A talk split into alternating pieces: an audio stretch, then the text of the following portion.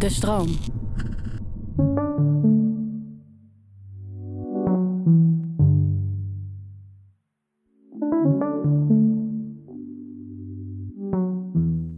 Het is onvermijdelijk. Het leven. Het leven is maar tijdelijk. En tegelijkertijd drukt de muziek op jouw afscheid. Een stempel op de eeuwigheid. Je laatste playlist. Je laatste show. Je laatste DJ-set. Je laatste solo. De laatste keer. De AUX-kabel in jouw macht. Dus onder welke muziek wil jij worden herdacht?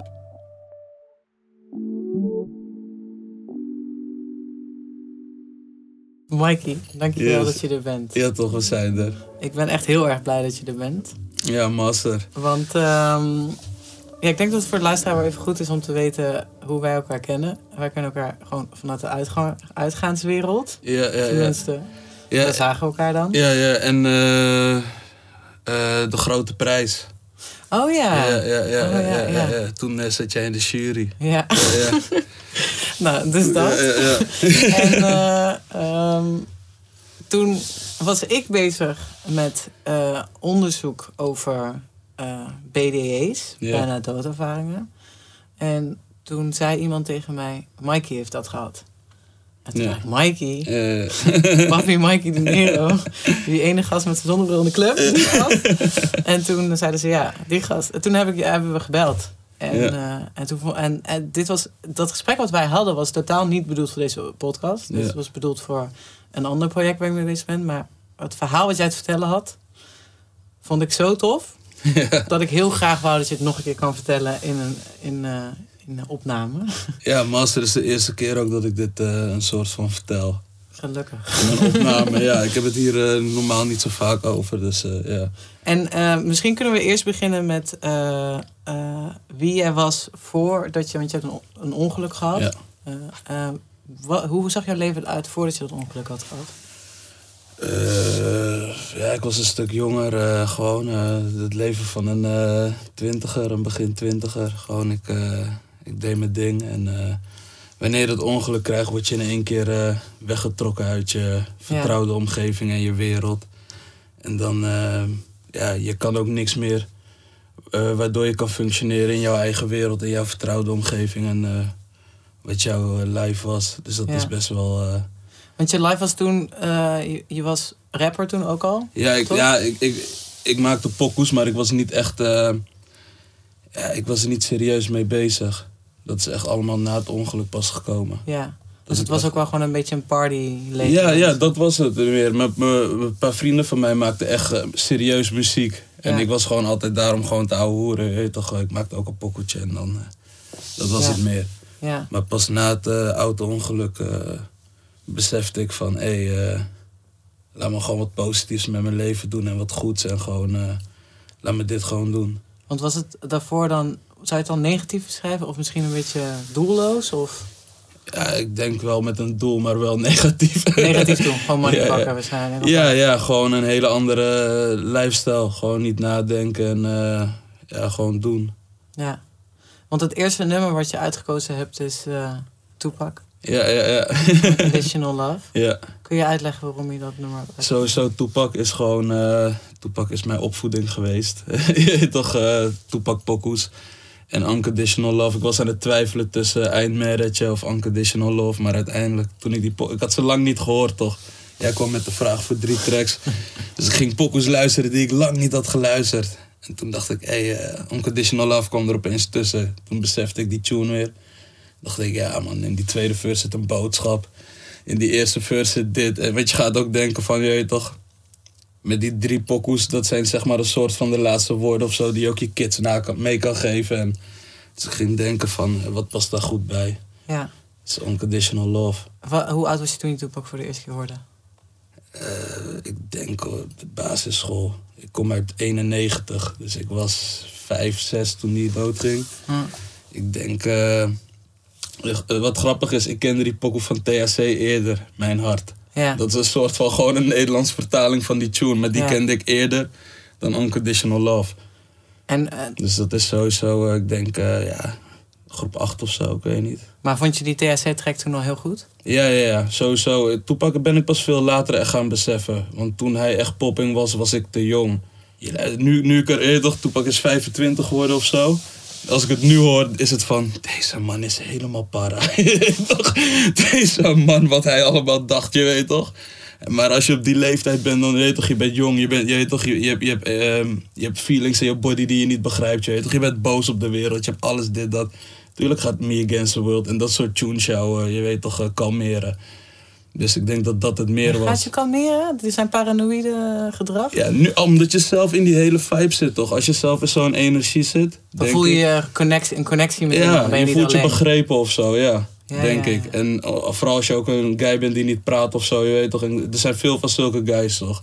Dus ik denk dat Toepak... En, en het is maatschappij kritisch, Toepak zijn muziek. Ja, ja, ja. Het is net zoals Bob Marley, Bob Dylan, je weet toch? Zulke pokoes. Als mijn zoontje puber is over tien jaar, weet ik zeker dat hij het ook voelt. Ga je het hem ook laten horen dan? Sowieso, hij luistert nu al mee in de auto. Je weet toch? Ze moeten wel. Zullen we even naar luisteren? ja, is goed. Never treated me bad, no matter who I was. You still came with that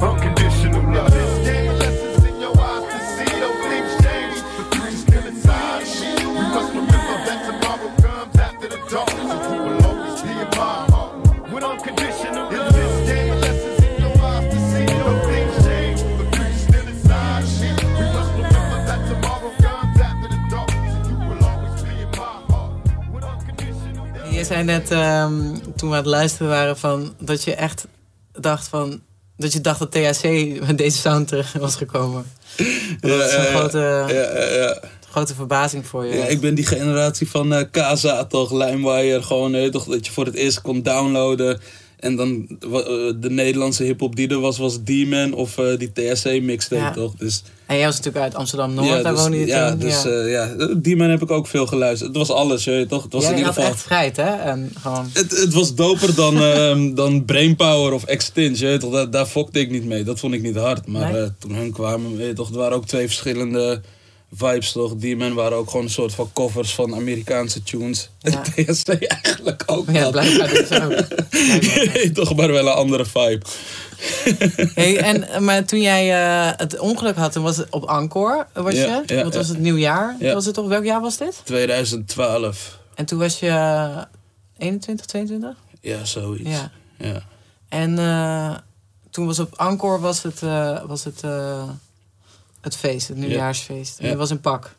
Nee, niet eens. Ik was eh, gewoon eh, sneakers, uh, toch.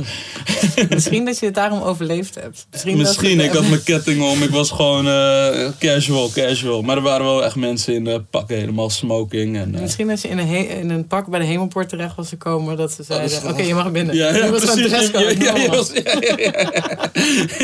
ik ben geweigerd. ja, ja, ja.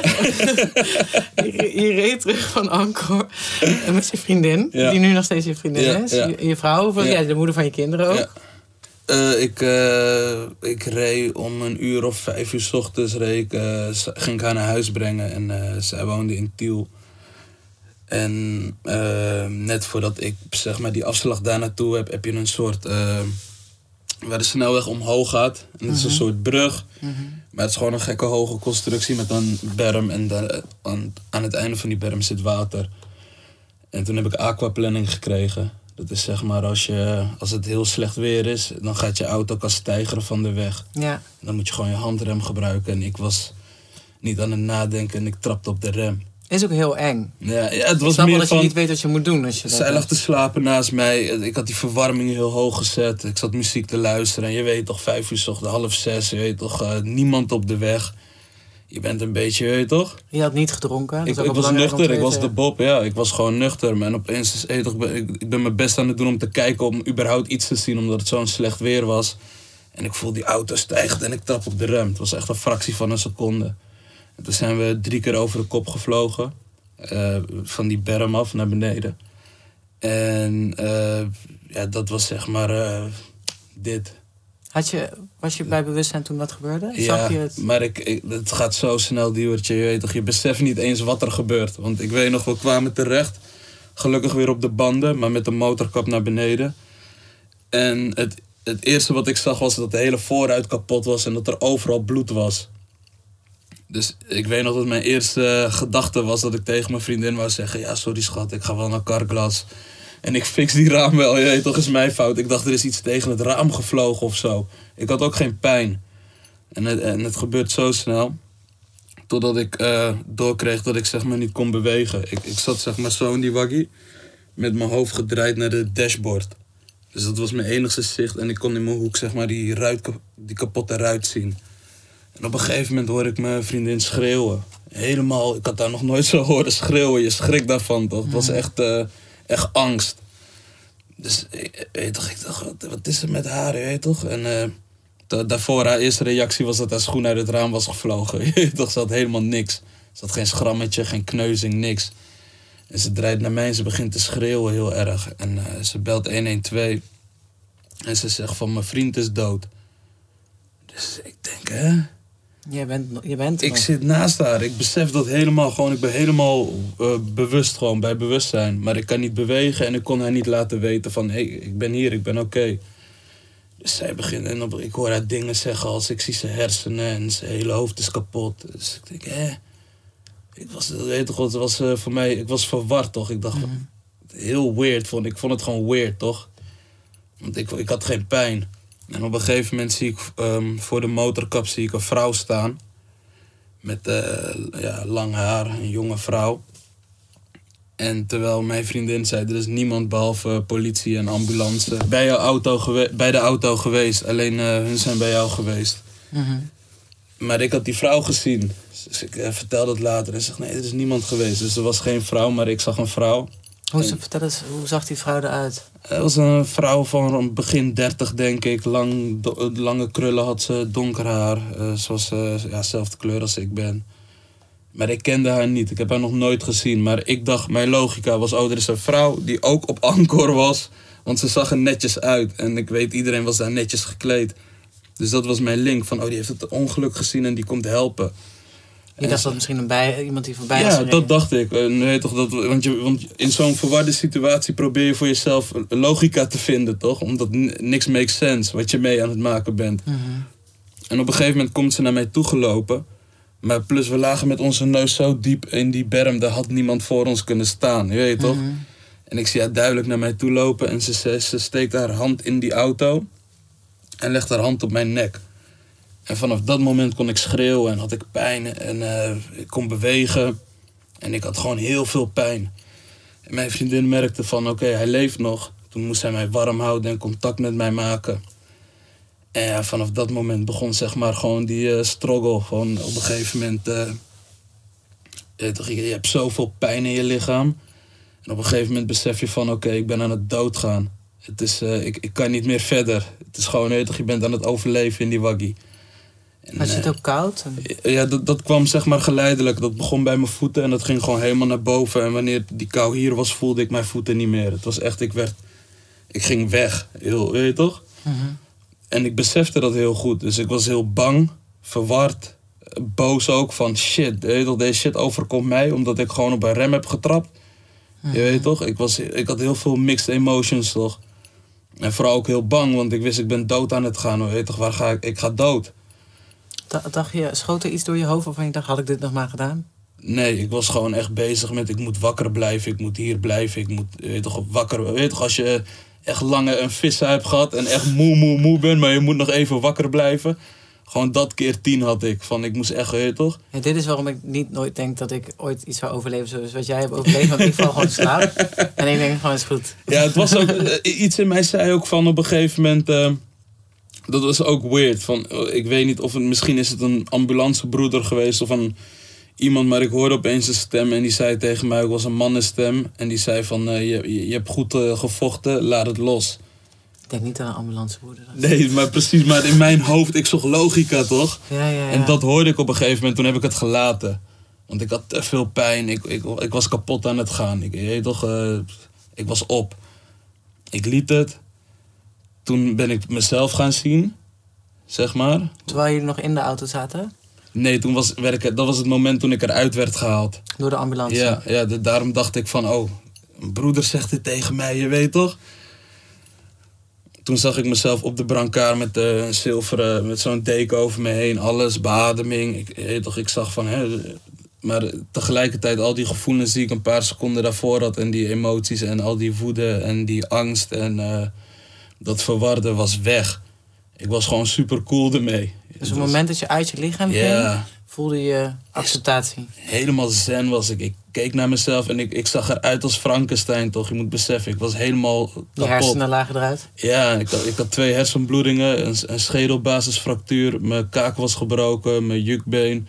En ik, had, eh, ik heb vier nekwervels gebroken. Dus mijn hele hoofd was in een kronkel. Maar ik was er helemaal cool mee. En, en ondanks, ik zag mijn vriendin helemaal overstuur. En, maar ik was, ik had, het, het klinkt heel egoïstisch. Maar ik, ik weet niet, ik was gewoon helemaal... Weet toch, geen één jonko kan je daar brengen. Het is gewoon helemaal cool was ik ermee. Ik was helemaal relaxed en helemaal zen. Wat je zegt, eh, acceptatie gewoon. Ja. Helemaal één met waar ik was. Terwijl ik, ik was gewoon in dezelfde plek nog steeds, gewoon in de lucht. ja. Maar ik was gewoon met wat ik zag, eh, het was gewoon, het voelde amazing. Nu heb ik één belangrijke vraag. Ja. Had jij je gordel om? Ja. Dan gaan we over naar het nummer. Ja, Thank God not too cool for a, se- a seatbelt. Toch? ja da- daarom, eh, sowieso, daarom heb, ik het, eh, daarom heb ik het overleefd. Anders was ik uit die auto gevlogen. Ja, Kanye Ja. West heeft ook een ongeluk gehad. Ook een auto-ongeluk. Ja. Die ook echt zijn leven heeft veranderd. En daar heeft hij eh, Through the Wire... eh, Ja, en eh, daarom omdat eh, toen ik dit nummer hoorde opnieuw, eh, ik voelde elke zin ervan. En John Legend op deze versie is amazing. En als mijn uitvaart er is, wordt dit die Rockefeller moment dat iedereen zijn chin nog één keer hup. Hup, dit wordt het hip-hop momentje van mijn funeral. Nog één, iedereen kan die emoties eraf shaken. Je weet toch, al die verdrietige emoties van ze. En ze kunnen even losgaan op Through the Wire. right down through the fire,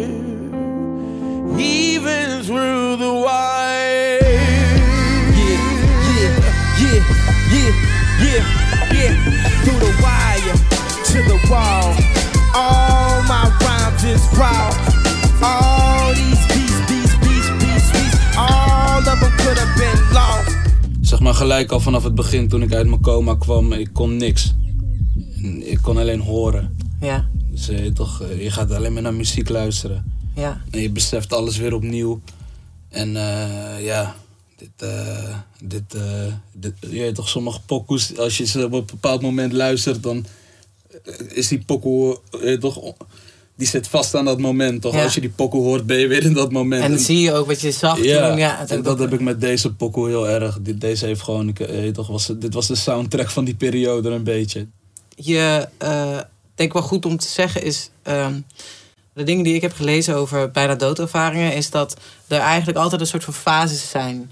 eh, die iedereen die dus een bijna doodervaring meemaakt, eh, ongeveer doorheen gaat. En jij hebt er net twee beschreven. Ehm, als jullie eh, geïnteresseerd zijn, de luisteraar geïnteresseerd is in wat een BDE is, dan zijn er, is er heel veel over te vinden online. En er zijn ook boeken over geschreven. Maar ehm, een bijna doodervaring komt voor eh, wanneer mensen een hartstilstand hebben en dus ook de hersenfuncties uitvallen. En 18% van de mensen bij wie dat gebeurt, kan daarna een, bijna doodervaring beschrijven. Dus het is niet zo dat maar 18% van de mensen gebeurt, maar 18% mensen van, de- procent van de mensen beschrijft het. Dat wist ik niet dat het zo- dat het zo'n klein percentage Nou, dat was. is, dus, dat is dus, vind ik, heel erg hoog. Oh, ik had juist meer verwacht. Ik snap dat jij het meer verwacht, omdat, Ja. omdat eh, jij hebt het meegemaakt. Ja, En eh, voor jou is het de waarheid, toch? ja. Maar voor heel veel mensen is dit, eh, kunnen, kunnen dit niet plaatsen. Dus Ja. kunnen dit ook niet zien als de waarheid. Dus dan is 18% voor iets wat zij niet wetenschappelijk kunnen onderbouwen. Want hoe kun je bewustzijn ja. eh, on- beschrijven als de hersenfuncties uitvallen? Als de hersenfuncties namelijk uitvallen, dan kan je bewustzijn eigenlijk niet meer werken. ja. Dus voor heel veel mensen is 18% heel veel. Want dat betekent dat het dus iets is nadat je hersenen niet meer werken, dat je bewustzijn wel nog doorgaat. En ehm 18% eh, heeft dus eh, een bijna ook heel vaak hebben ze dat ze uit hun lichaam treden, wat jij had. Dus dat je jezelf ziet vanaf bovenaf. En dat je dus ook eh, die acceptatie hebt, maar ook dat ze mensen zien. ja. Want ehm, wat, wat mensen, mensen worden vaak opgehaald door mensen die al overleden zijn die ze kennen. Of door voorouders die ze misschien nooit hebben leren kennen. Mensen beschrijven dat ze hun opa hebben gezien, terwijl ze nog nooit een opa hadden gezien. Of hun biologische vader. Dat ze op die manier erachter komen wie hun echte biologische vader was. zeker. En, en jij zei eerder dat, dat je dacht dat die, dat die mevrouw misschien wel een voormoeder of Ja, ja, ouder kon zijn. ja. She look Latin. Ja, het is wel interessant. Ja, ja, ja. Want je hebt haar daarna niet meer gezien, toch? Nooit meer. Ja. Nooit meer. Was ze had een liefdevolle uitstraling? Ja, en ze was heel relaxed tegen me en ik voelde me ook veilig bij haar. En het was helemaal cool. Ik was super cool met haar. Heb je het wel eens aan je moeder beschreven? Ja, ja. Het voor haar ging er ook geen belletje rinkelen. Ja, ik heb, ik heb het nooit zo in details trouwens met mijn moeder er denk ik over gehad. Ja, ik ben benieuwd. Ja, maar eh, ja, ik, ik, ik weet bijna zeker wel dat het... eh, Het voelde als bloed voor je. ja, het voelde gewoon als... We waren allemaal connected sowieso met elkaar. Ook mensen die ik niet kende en die ik daar zag. Was ik cool mee. Want we weten, mensen weten helemaal niet waar je bent. Dus je, je bent eh, Oh, ja, buiten je lichaam getreden. Je ziet jezelf, je ziet je vriendin. En toen? Eh, toen ben ik, naar, eh, ben ik weggegaan met die vrouw. Oh, die vrouw heeft je meegenomen. Ze heeft me meegenomen. We zijn weggevlogen. Naar een hele, ja... Misschien was het ook omdat het weer zo was. Maar het was een hele donkere, modderige, natte plek was het. Alles om me heen was gewoon dat. En toen ben ik een soort van... Ja, eh, want, want de hele tijd toen ik mijzelf zag... was ik gewoon als hoe ik was in de auto. Zeg maar. Dus gewond? Of, of eh, voordat je gewond was? Ja, dezelfde kleren. eh, toen, ik er, toen ik mijzelf zag, zeg maar. Toen Ja, ik, als ja, ik naar mezelf keek, ik was daar. Ja. En toen ik die donkere plek inging, was ik er niet meer. Dus Toen, dat toen was, was voor je mij... alleen nog maar je bewustzijn. Je had geen lichaam meer. Ik had geen lichaam meer. Dus dat was voor mij heel erg eh, dat ik dacht van... Oh, spannend. Eh, want ik was wel super cool ermee, je weet toch? Maar Ja. ook een soort van nieuwsgierig en eh, curious van... Oké, wat nu? Je Als ik toch? niet mijn lichaam ben, wat ben ik dan? Ja, en oké, met deze donkere plek vind ik ook niet echt chalas of zo. Ik hoef hier niet te lang te blijven. Het was een soort van onder de grond of zo, ik weet het niet. Het leek aarde, maar het was ook een soort van rood en nattig, heel erg Was het koud? Was het warm? Ik, ik had geen Oh, je had geen van, lichaam natuurlijk, Ik had dus geen je kon niks van koud of warm, ja. Dat, eh, weet je toch? Maar eh, het was, hoe het eruit zag, eh, ik weet niet. Het was, en het klopte ook. Alsof het een hart was. Het was een soort... eh, Misschien was het wel een baarmoeder. ik weet het niet, misschien. Daar heb ik ook aan gedacht, precies, snap je? Wat sick. En op een gegeven moment zag ik heel veel licht en ben ik daar naartoe gegaan met die vrouw. Die was het toen weer. Alsof ze me eh, toch gedropt heeft en ze heeft me er aan de onderkant weer hup. En toen had ik weer een lichaam. Maar ik was in een hele andere plek. Had je wel, wel jezelf, hetzelfde lichaam? Ik had zelfs mijn sier, ik had sieraden om. En iedereen droeg sieraden en dat soort dingen. En we had je allemaal... sieraden om die je van jezelf had? Of weet je dat nog? Dat weet ik niet, want ze glommen heel erg. Ja, het was glom- niet zo. Het- nee, ja, het was, nee, ik bedoel, het, als ik er naar keek, het was gewoon een en al, je weet toch? Ik, ik voelde van, ei, ik draag allemaal dit, maar iedereen had het. En eh, iedereen droeg ook dezelfde kleren. En als je iedereen zegt, want je, bent je bent naar het Oh, licht sorry. gegaan, ja. Ik ben, oh ja, sorry. ik ben naar het licht gegaan en toen ben ik zeg maar boven een strand gaan vliegen met die vrouw.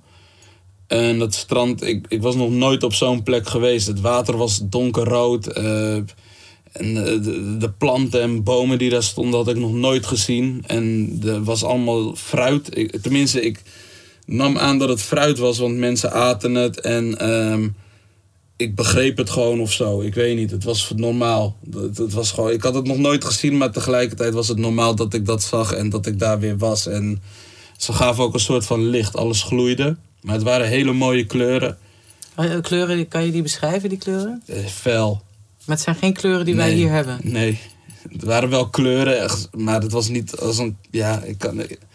Ik, Ja, nee, dat, ik maar heb dat, ook geprobeerd om het na te proberen te kleuren met verschillende kleurtjes en shit, maar het, ik kan het niet namaken. Ja, want nu heb je dus drie dingen gezegd die dus ook weer bij die 18% terugkomen. Dus en Ja. die zwarte ruimte.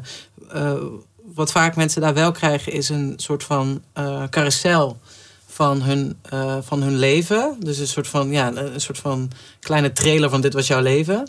Soms krijgen ze ook nog, dit had je leven kunnen zijn.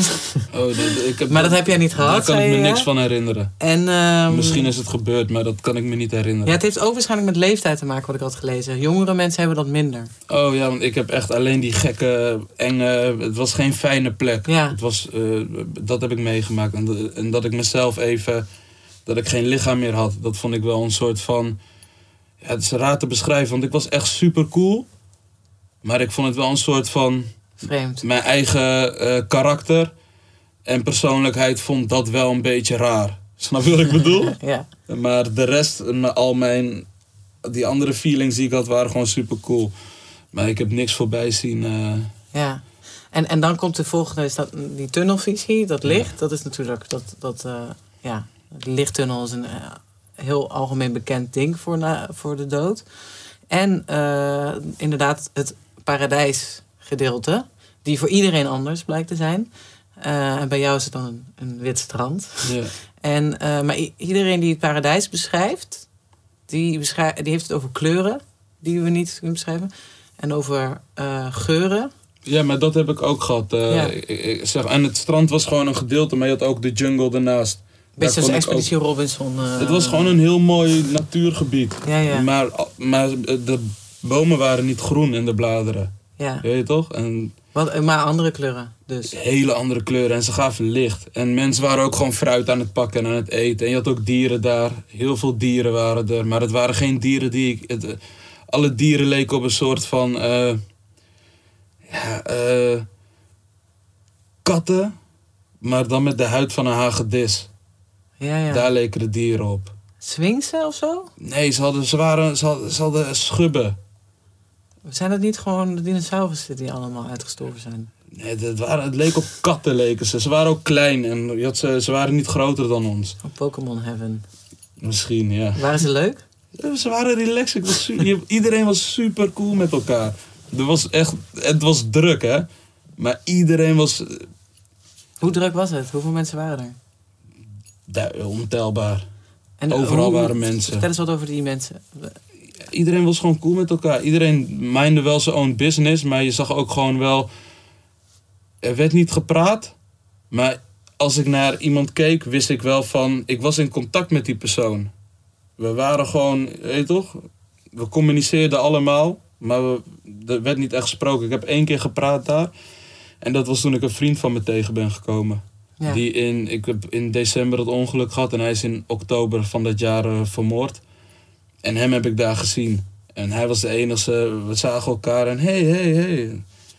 En dus met hem heb je wel gesproken. Ja, En hoe, hoe zag iedereen eruit? ja eh, iedereen was eh, slank. iedereen, Ja? ja? iedereen.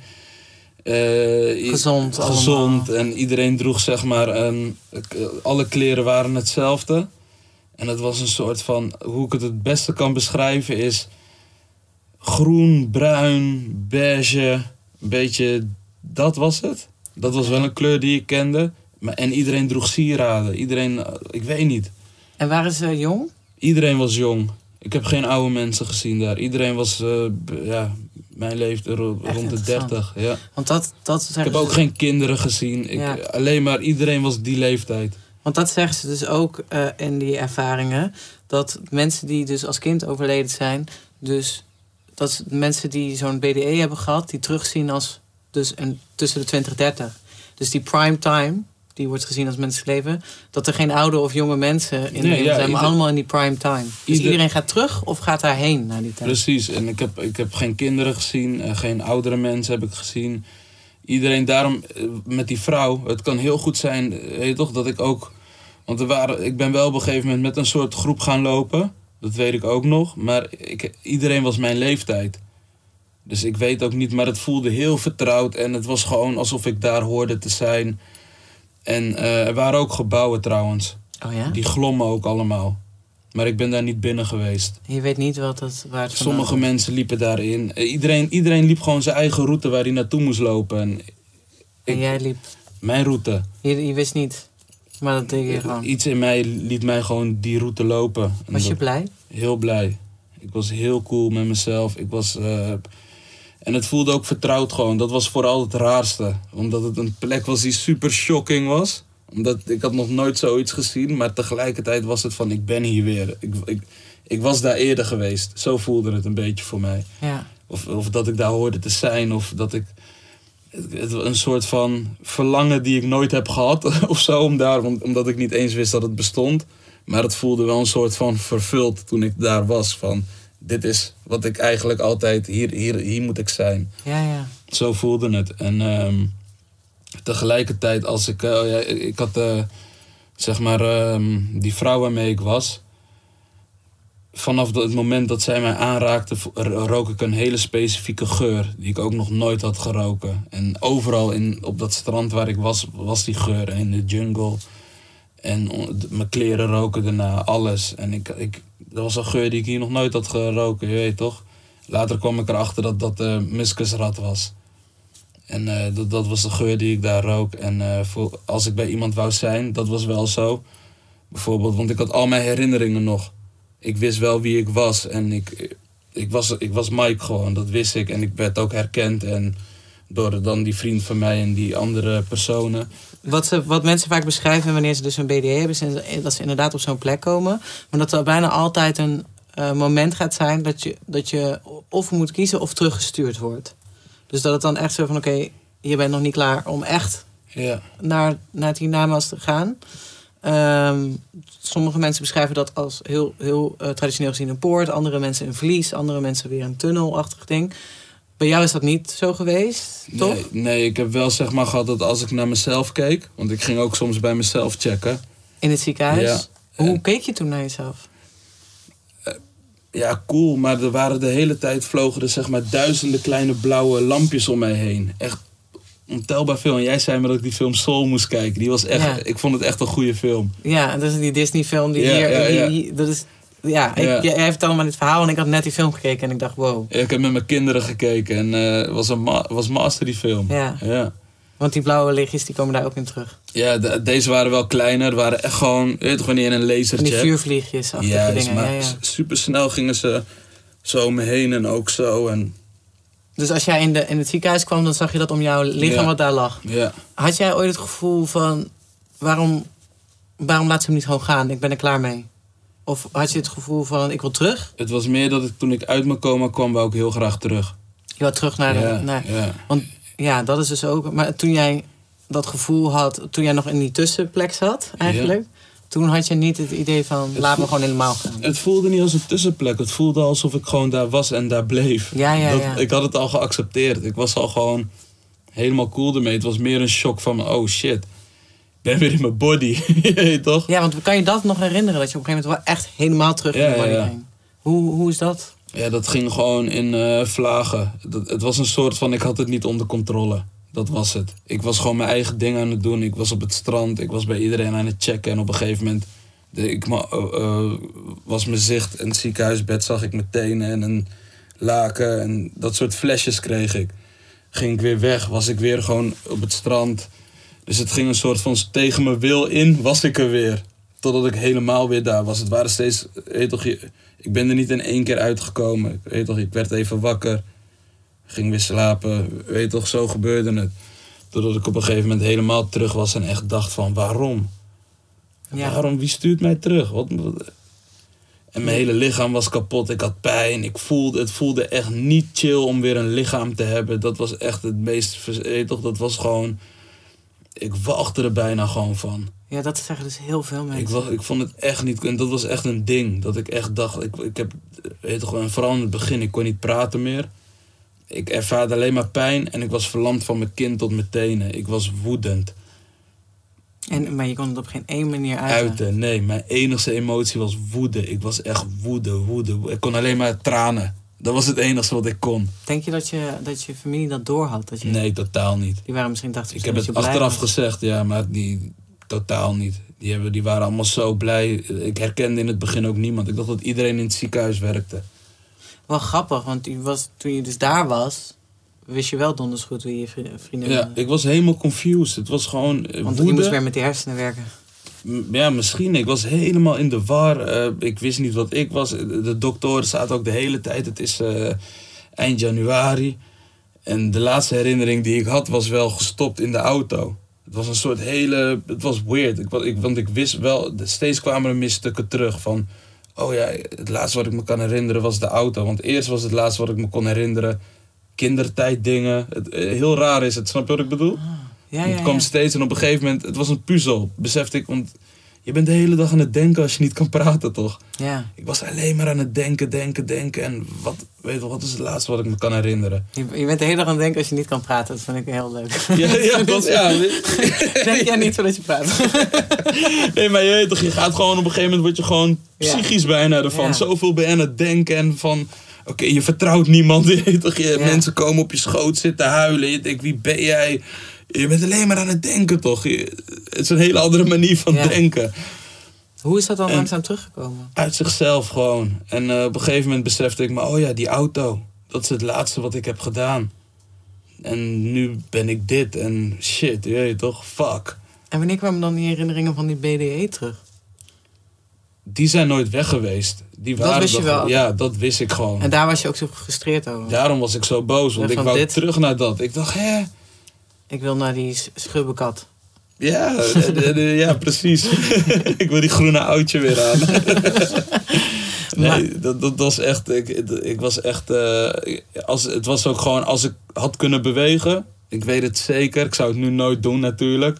Was ik daar uit een raam gesprongen of zo. Nou, daar wil ik dus wat over vertellen voor de Zeker. luisteraar die denkt... eh, mijn leven is kut en Don't corona do is it. kut. Life is En amazing. Nee, maar ik denk dat heel veel mensen die dat jou, jouw ervaring niet hebben gehad... denken van, oh, dat sounds like the shit. Ja. Let's go.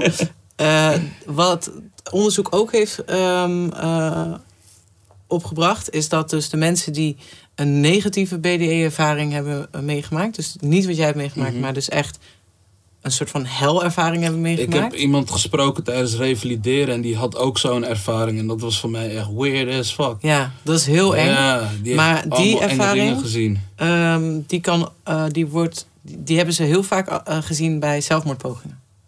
Dus wanneer Ja. mensen een zelfmoordpoging eh, wagen, Het makes sense ook wel, toch? dan kan het dus zijn dat je dus niet op Ja, een plek terechtkomt die jij beschrijft. Dus doe het alsjeblieft niet. Nee, ik zou het ook... Maar dat- ik weet nog wel, toen ik verlamd was en gewoon echt dacht van... Je gaat die optelsom maken, toch? Ik had net alles... En nu zit ik in een lichaam en heb ik pijn. En, kan ik, en doktoren zeggen dat ik voor de rest van mijn leven een rolstoel zit... waarmee ik met mijn kin vooruit kan rijden. Hier teken ik niet voor, toch? Ik ben jong, ik, ik had... eh, Weet je toch? Dit, Ja. dit gaat niet mijn leven zijn. Dat was het. Dus ik denk dat als ik had kunnen bewegen... zou ik zonder te denken direct... omdat je wou zo... Er was zo'n grote drang om terug te gaan daar naartoe. Ja, Het, het was zo goed daar. Maar juist omdat ik niet kon bewegen... was voor mij gewoon die motivatie van... oké, ik moet er nu alles aan doen... en al mijn energie zo gaan channelen en verzamelen... om wel weer te kunnen bewegen. En gewoon... eh, op een gegeven moment ga je het ook gewoon... Weet je toch, ik, ik heb het echt moeten leren waarderen. Elke kleine beweging, elke kleine... Live en alles. En eh, de- de- alles. Want eh, op een toch, het eerste wat die dokter, wat de neuroloog gaat zeggen is... eh, het allereerste wat ze vroegen was... Heb je wat gehoord? Heb je wat geroken? Dat hebben ze wel dus je gevraagd. Ja, ze doen er onderzoek naar. Ja. Dus er kwam, er kwam een specialist en een neuroloog en een psycholoog. En ik moest het hele verhaal aan hun vertellen. En ik had voor mezelf al allemaal verklaringen van... Ja, nee, als je doodgaat, maakt een stofje DMT in je hersenen Ja, ja. aan. En je weet toch, ik had alles al uitgezocht voor mezelf. Maar had je voor jezelf uitgezocht als in dat wist je al voordat je die BDE Ja, had? dus dat was mijn overtuiging. Want jij was niet gelovig of spiritueel, nee, toch? totaal niet. Sterker nog, want wat jij aan mij aan de telefoon vertelde... Ja. is dat je jezelf eigenlijk een beetje had aangepraat... dat het dus inderdaad de DMT was... of Ja. dat het eh, de morfine was. Precies, een van die twee. Ik dacht, eh, er moet iets geweest zijn. Ik ben niet echt dood geweest. Eh, ik, ik ben gewoon heel gek onder de drugs in slaap gehouden of zo. Dat was Ja. serieus wat ik dacht. Want sowieso, ik, ik had die klap nooit kunnen overleven. En ik was helemaal van, er is iets, ik weet het beter. Totdat hun zeiden van ja, iedereen vertelt die eh, elementen die jij vertelt. Zelfs mensen die nog nooit een strand hebben gezien of nog nooit een natuurgebied op die manier hebben gezien, eh, weet toch, vertellen dit. Ja. Ik- begon een revalidatietraject en je moest met psychologen gaan praten. Je kreeg ergotherapie, je kreeg eh fysio, alles, je weet toch. En hun hebben me ook eh, toch, daar geprobeerd te leren van... eh, zie het gewoon als een blessing en je hebt dit gezien en ervaren. En ehm, dit is gewoon een soort nieuwe start. Die oude persoon die je bent geweest voor het ongeluk kan je nooit meer worden. Want dat is wat je uit automatisme probeer je dat weer te worden. Dat is wat je kent, toch? En hun hebben me echt moeten leren van, eh, zie het gewoon als een baby die opnieuw geboren wordt. Je moet opnieuw leren lopen, je moet opnieuw leren fietsen, zwemmen, veters strikken, whatever, alles, eten. En daar kreeg ik therapie in, om gewoon alles te schrijven, alles. Eh, ja. Dat, dat, dat, Een heel jaar. Ja, ja, ja. Een volwassen baby. Het was para, het was ook vernederend duwtje. Het was ook gewoon, je moet beseffen, ik kwam uit een bepaalde lijf. Ik had een naam, ik was wie ik was. En op een gegeven moment ben ik aan het fietsen met zijwieltjes, je weet toch? Voel- voel- Voelde je je dan daarin? Zeker, je weet toch, ik ben een papi chulo. Mijn hele, ik, ik, ik heb momenten gehad dat ik in een rolstoel zat. Ik, ik kwam niet vooruit in de sneeuw, je weet toch? En dat mijn vriendin mij aan het duwen was en dat een guy haar ging chanten. En dat hij, zij zei, ja mijn vriend is daar, hij keek naar mij. En ik zat met kwel in mijn mond, kromme vingers in die rolstoel. Hé, hey, je, weet, je weet toch dat, Heb je die guy daarna nog gezien? nooit meer gezien in mijn leven, maar nooit zijn gezicht vergeten. Je weet toch, ik weet precies nog zijn gezicht. Maar dat soort dingen, weet toch, die maken je helemaal kapot, toch? Ja, dat Die snap ik. breken jou helemaal. Dus, en, en als je dat leert te accepteren, want je gaat er tegen vechten toch, en je gaat jezelf alleen maar gek maken. Maar als je dat leert accepteren, dan kan je er ook van leren. En dan, als je gewoon accepteert van je bent gebroken, dan heb je weer gewoon een schone lijn. Dan kan je opnieuw gaan beginnen met bouwen, toch? En dat is wat ik gewoon moest doen. En dat geldt ook voor gewoon fysiek en lopen en gewoon alles weer zelfstandig kunnen. In het ziekenhuis, je draagt een pamper en je wordt gevoerd en je krijgt astronautenvoeding. En op een gegeven moment word je ontslagen en is het van, eh, je weet toch, Ja. kijk maar wat je... Denk, geloof jij dat de dingen een, een eh, reden hebben? Ja, Geloof, de, geloof je dat dit jou overkomen is voor een reden? ja. Wat denk je dat het is? Om mijn hele leven gewoon te changen, gewoon 180 graden te draaien. Want je zou nog vader moeten worden van twee kindjes. Dat ook, ja, en dat ben ik nu en dat is echt master. Dat is het beste wat me ooit is overkomen en eh dat zou ik voor geen dag willen missen. Maar wat ik zo bijzonder eigenlijk vind, is jouw vriendin. Jij bent niet zo bijzonder. Jouw vriendin is zo bijzonder. Zij, ja, zij zeker. Shout-out naar eh, jouw teentje. Nee, jouw vriendin is zo bijzonder omdat zij dus... Jij bent dus blijkbaar nu een heel ander persoon dan Ja. dat je toen was. En dat heeft, zij heeft dus toch nog die kern, die Mikey-kern gezien... toen je nog niet de Mikey was die je nu bent. Snap je? Het was sowieso apart, want toen ik het ongeluk met haar kreeg, was ik met haar aan het daten. Ik, ik kende haar een half jaar ongeveer. En we krijgen dat ongeluk en ja, ze is bij me gebleven. Ja. Elke dag in het ziekenhuis daar, eh, mijn eerste stappen opnieuw, alles, alle frustraties, alle...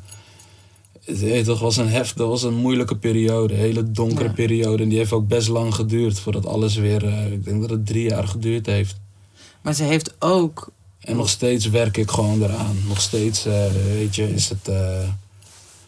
Is gewoon eh, survival of the fittest. Is gewoon. eh, Ja, maar wat, jij hebt natuurlijk ook iets heel bijzonders te brengen... in, in, in, in wat je hebt meegemaakt en hoe je naar het leven kijkt. Dat is natuurlijk niet iets... Ja, dat maken maar heel weinig mensen mee. En ehm, dat zij... statistisch gezien is het blijkbaar ook zo dat mensen die dus een, een BDE hebben meegemaakt... dat 70% volgens mij van die relaties ook ophouden als ze een relatie hebben... omdat de ander het niet begrijpt.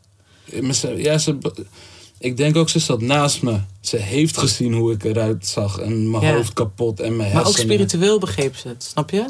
Ze Ja, maar ze, ze, ja, ik, ik- misschien ook omdat ze, weet je toch, eh, ik denk ook, eh, weet je toch, mijn mijn vrouwtje ze is Molux en ze is, eh, weet je toch, ze zijn gelovig. En ik denk dat dat ook een rol heeft gespeeld, Ja. want ik was totaal niet zo, nog steeds niet echt. Ik geloof wel dat er meer is en dat er gewoon energieën zijn en eh, dat we allemaal onderdeel zijn van een groter iets. Maar ik denk misschien ook dat, dat dat zeker een eh, grote bijdrage erin heeft geleverd om haar, voor haar om het te begrijpen. Ja. Van eh, wat, wat ik heb meegemaakt en hoe het er voor me was. En ook gewoon de bevestigingen. Ik kon haar vertellen welke gesprekken zij voerde in de hotelkamer waar ik niet bij was, maar ik was daar. Je weet toch? Schrok ze daarvan? Ik, ja. Ik kon haar details geven van ik was er gewoon, je weet toch? Ja, Ik was, ik was er. echt bijzonder. Dus ik denk dat dat ook gewoon, eh, ja, daar kan, je, daar kan je niet omheen. Nee. Hey, en toen je daar was, had je het gevoel dat je het begreep, het leven of ons bestaan? Nee, ik was, het, ik was het, aan het wel aan het ontdekken. Omdat door alles wat ik meemaakte. Maar het was goed gewoon. Ik hoefde het ook niet helemaal te Dus begrijpen. deze vraag van mij is eigenlijk heel erg aard. Dat ik nu vraag, hé, maar wat is het dan? Ja, het, wa- wat, wat, wat wel echt een ding was en wat ik nu heel erg heb ook van... Dit, dit leven wat we leven is maar zo'n gedeelte van wat hierna komt. Er is nog zoveel meer en... Weet je toch, eh, dat is voor mij een soort ding nu van... Als er mensen overlijden, ik weet, ik ga ze weer zien. Weet je toch, als we connected zijn en als die love daar is. Eh, Het gaat om die love, je weet toch? Als die energie op dezelfde frequentie zijn, zijn we cool. We zien elkaar in de afterlife. En als hier, weet je toch, dit is niet voor altijd. Dat is het basically wat ik gewoon heel erg besef. Dit, dit allemaal, dit is niks. Je weet toch, dit is voor hier. En eh, ja, Maakt het je minder gestrest over dit leven? zeker, zeker. Ik, ik- wat gaat, weet je toch? Dit is niet waar het om draait. Dit is het, nee, dit is, eh, dit is maar zo'n gedeelte, letterlijk. Ja. En eh, weet toch, het is meer van pluk de dag, geniet, weet toch, heb lief. Eh, ik ben super positiever geworden erdoor. En gewoon ook, ja, wees gewoon goed voor je medemens en dat soort dingen. Gewoon good vibes alleen. Ik, ik kom uit een lijf van hele bad vibes, dat moet je beseffen, je weet toch? Mhm. Ik ben een trap chulo, je weet toch? Mhm. En dat zijn vibes die ik gewoon niet meer in mijn lijf wil hebben nu gewoon. Je weet toch? Ik, ik heb nog een kans gekregen en geniet gewoon van het leven. Je weet toch? Je hebt, je de keuzes aan jezelf hoe je het gaat leven. Welke paden je gaat nemen of je, met welke energie je jezelf gaat omringen. Weet toch, dat gaan ook je keuzes bepalen. Dus het was voor mij gewoon... ehm, in mijn revalidatieproces ook ging ik daarover nadenken.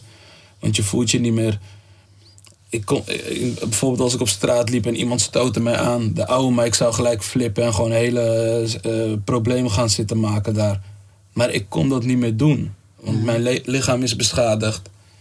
Weet je toch, ik, eh, mijn, de- s- sowieso dat kon niet meer. Plus mijn, mijn mind was niet meer daar. Weet toch, wat is, eh, Die ego-dingen interesseerden je niet meer. maakte me niks meer uit, je weet toch? Dat, dat was gewoon helemaal weg. En ik denk dat, dat daar ben ik nu heel blij om. Dat dat mij is overkomen. en Dat ik dat daardoor eh, zo ben in gaan zien. Maar eh, ja, ik zou het iedereen aanraden. ja, het is Nee. gewoon, je weet toch, we maken ons druk om niks. Om precies niks hier. Ja. Dat is het basically. Je weet toch, laten we gewoon goed zijn voor die planeet. En dit is gewoon, onze lijf hier zijn gewoon de babyjaren voor wat daar is. Je Ja, weet toch, alles wat we hier leren en meemaken gaan we daar pas gebruiken. Is het ook dat je dan nu heel veel wil leren in dit leven? Ja, zeker. Maar ook gewoon alles meemaken en alles doen. En gewoon niet te veel denken van... Moet ik dit wel doen? Moet ik dit niet doen? Doe het gewoon, je toch? Dit is die try-out. dus en, eh, ik ben op een gegeven moment ben ik ook eh, naar Jeut en Ling geweest. Dat is een boeddhistische klooster. En toen heb ik daar eh, met de monniken geleefd. En gewoon, ik heb alles gedaan daar. Yoga, stilte, wandelingen door het bos. En je toch, hun voedseltuintjes heb ik eh, meegeholpen. Ja. Hun eten gegeten, gemediteerd wanneer hun mediteren. Gewoon om gewoon die innerlijke vrede te zoeken, toch? Heb je die daar gevonden? Totaal niet. Dat is gisteren echt... Oh, maar dat kwam, maar dat moest, ik heb het nu wel een soort van sinds ik vader, toen ik vader werd. En gewoon wanneer je andere dingen belangrijker gaat vinden in het leven. En weet je toch? Het je- zaadje was misschien wel bij ze geplant. Misschien, of in ieder ja. geval BDE en de monnik hebben nog wat Denk- water op ja, ja, precies, precies. En je kinderen hebben ja, ge- ja, ja, precies. Dus ja, dat is. eh, Nice. ja. hey, en het laatste liedje zijn we al. Ja, ja, Want dat is... Yes, zeg jij maar waarom je dit nummer hebt gekozen. Hotel California van de Eagles. Ik lag in het ziekenhuis. En ehm, ik, ik voelde, ik was helemaal confused. En je weet toch, alles wat ik aan het meemaken was, ik was uit een coma gekomen en dit nummer kwam op de radio op. En ik begreep de radio ook niet. Ik was helemaal, je weet toch. En toen ik dit hoorde, ik, dacht ik van... hé, hey, dit is alles wat ik heb meegemaakt waar deze guy is geweest. Ik weet niet. En terwijl ik kende dit nummer al... en het was een soort van nostalgisch geluid wat ik hoorde van... oh, dit ken ik van vroeger. Maar ik had die tekst nog nooit in mijn hele leven zo geïnterpreteerd... omdat ik eh, luister niet naar de Eagles, je weet toch? ja. Maar toen ik het in mijn ziekenhuisbed eh, hoorde... was het echt van... wow... Deze mannen zijn daar ook geweest. Hoe die, hoe die het nummer beschreef. Je weet toch, terwijl ik denk dat dit nummer heel erg algemeen is. Je kan het zo interpreteren als hoe je wilt, toch? Ik ben zo benieuwd nu. We gaan, alles, ja, je moet naar de tekst we gaan luisteren. naar de tekst luisteren. En normaal luister ik altijd vet van naar de tekst. Maar ik ga nu luisteren ja, alsof dit ik is echt zo'n pokoe die je, toch? Oké. Ja, bij deze heb ik nooit echt naar de tekst luisteren. Omdat die echt zo doodgedraaid is. Precies, en ik ook niet. Maar toen ik het hoorde daar, was de eerste keer dat ik echt naar de tekst luisterde. Want ik kon alleen luisteren. En ik dacht, hé, hey, deze man spit facts. Oké, okay, de Eagles. And in the master's chambers, they gathered for their feast. They stab it with their stealing eyes, but they just can't